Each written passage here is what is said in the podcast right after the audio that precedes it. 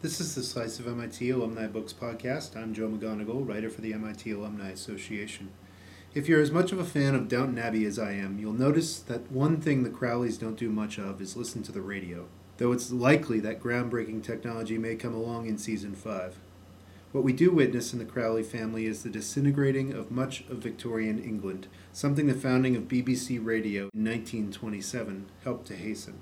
Our guest this week, Shundana Yusaf, talks about the radio's influence in such aristocratic settings as Downton Abbey in her new book, Broadcasting Buildings Architecture on the Wireless, 1927 and 1945, published this month by MIT Press.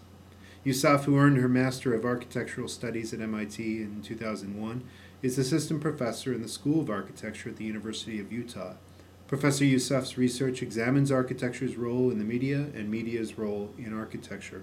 Broadcasting Buildings not only explores what radio of all media did for architecture, but it speaks to the way that broadcasting has brought architecture into critical debates about democracy. I asked Shundana Yusaf what stories this book tells that no other book before it has done one of the first things that I would say is about the role of radio because radio, there's a lot of work that has been done on different medias in relationship to architecture. Radio is one of those mediums because it's an oral medium, it's non visual, nobody has kind of touched upon it. I wanted to actually work on British architecture because I'm actually interested in post colonial studies. Mm. So, Britain was one way to kind of actually have a larger global topics being included into it. Mm. And so, BBC, which has done constantly came up in my work and i thought that i should really look closely at what bbc did for architecture because even today when I'm traveling and the only television station that I can see is the English station, BBC station that I can understand, like from France or Germany. It's always programs on architectural history. Why were they doing programs on architecture? I was really, really surprised and I was thinking, why would architects want to talk about architecture on radio? because it was such a tedious process at that time. There's a whole transformation that is taking place in the economy that is transforming architecture's role in society.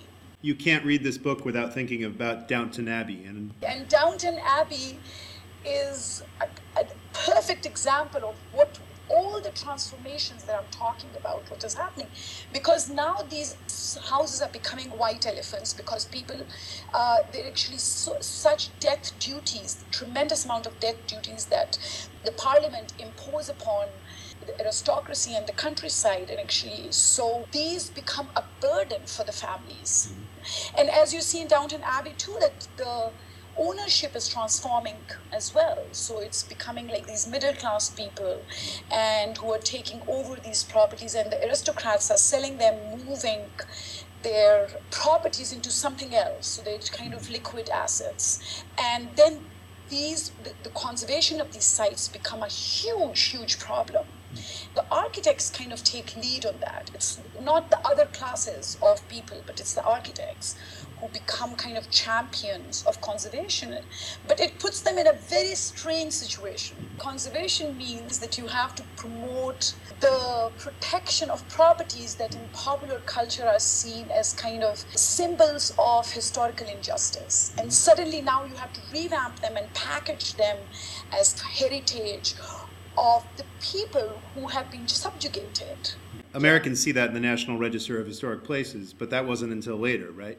That was later, but in uh, in England, you have the National Trust that becomes a kind of a much larger thing, has already emerged.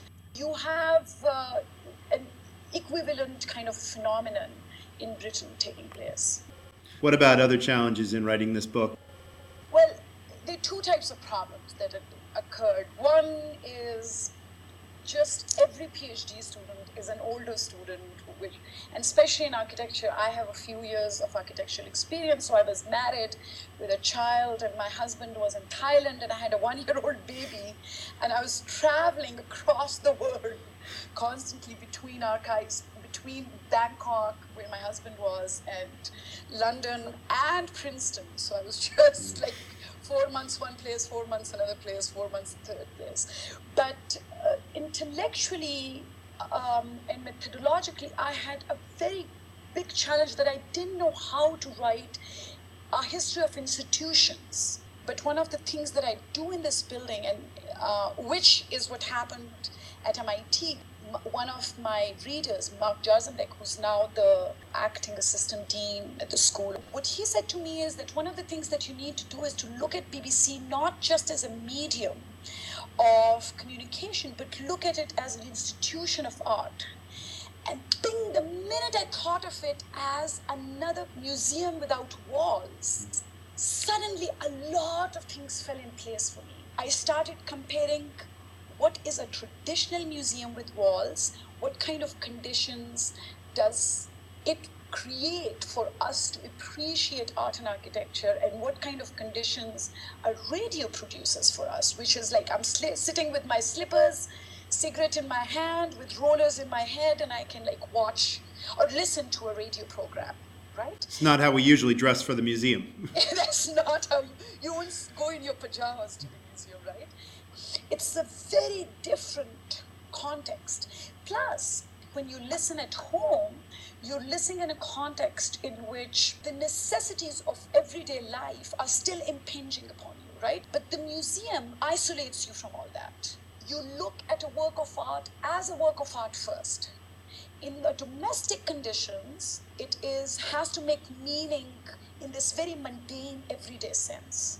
What about uh, accessing BBC uh, archives? That's a pretty well preserved place the thing is that the BBC has split its archive into different places, and so the sound archives are in the British Library, the written archives are in Caversham. Problem is that the German bombs took care of most of the stuff that was in London uh, before 1945. And uh, does the end does the end of the war play into why this book ends in 1945? It must. Absolutely, because in 1945 the BBC transforms the role of radio programming in kind of producing this kind of a educating the masses in kind of high arts. That project kind of tweaked by producing rather than one integrated bro- national broadcast or national program into three different types of broadcasting.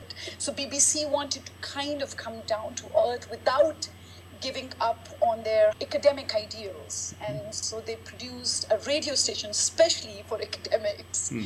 How about your MIT education? How is it put to good use in this book? Before I came to MIT, I was truly a kind of an architect and what I learned at MIT was that there was not one way of doing architecture. Just building buildings was not one way of doing practicing architecture. Writing and criticism and research and scholarship and teaching are other forms of architecture practice. The other thing is that I realized a whole new way that architecture is part of a kind of a cultural politics but also creating a community of people who are in as much pain as you are about. Learning who are not really trained to write because most of us are trained to draw and think in kind of spatial terms. And now not to give up on all that education and training but to bring kind of scholarly endeavor to architectural education.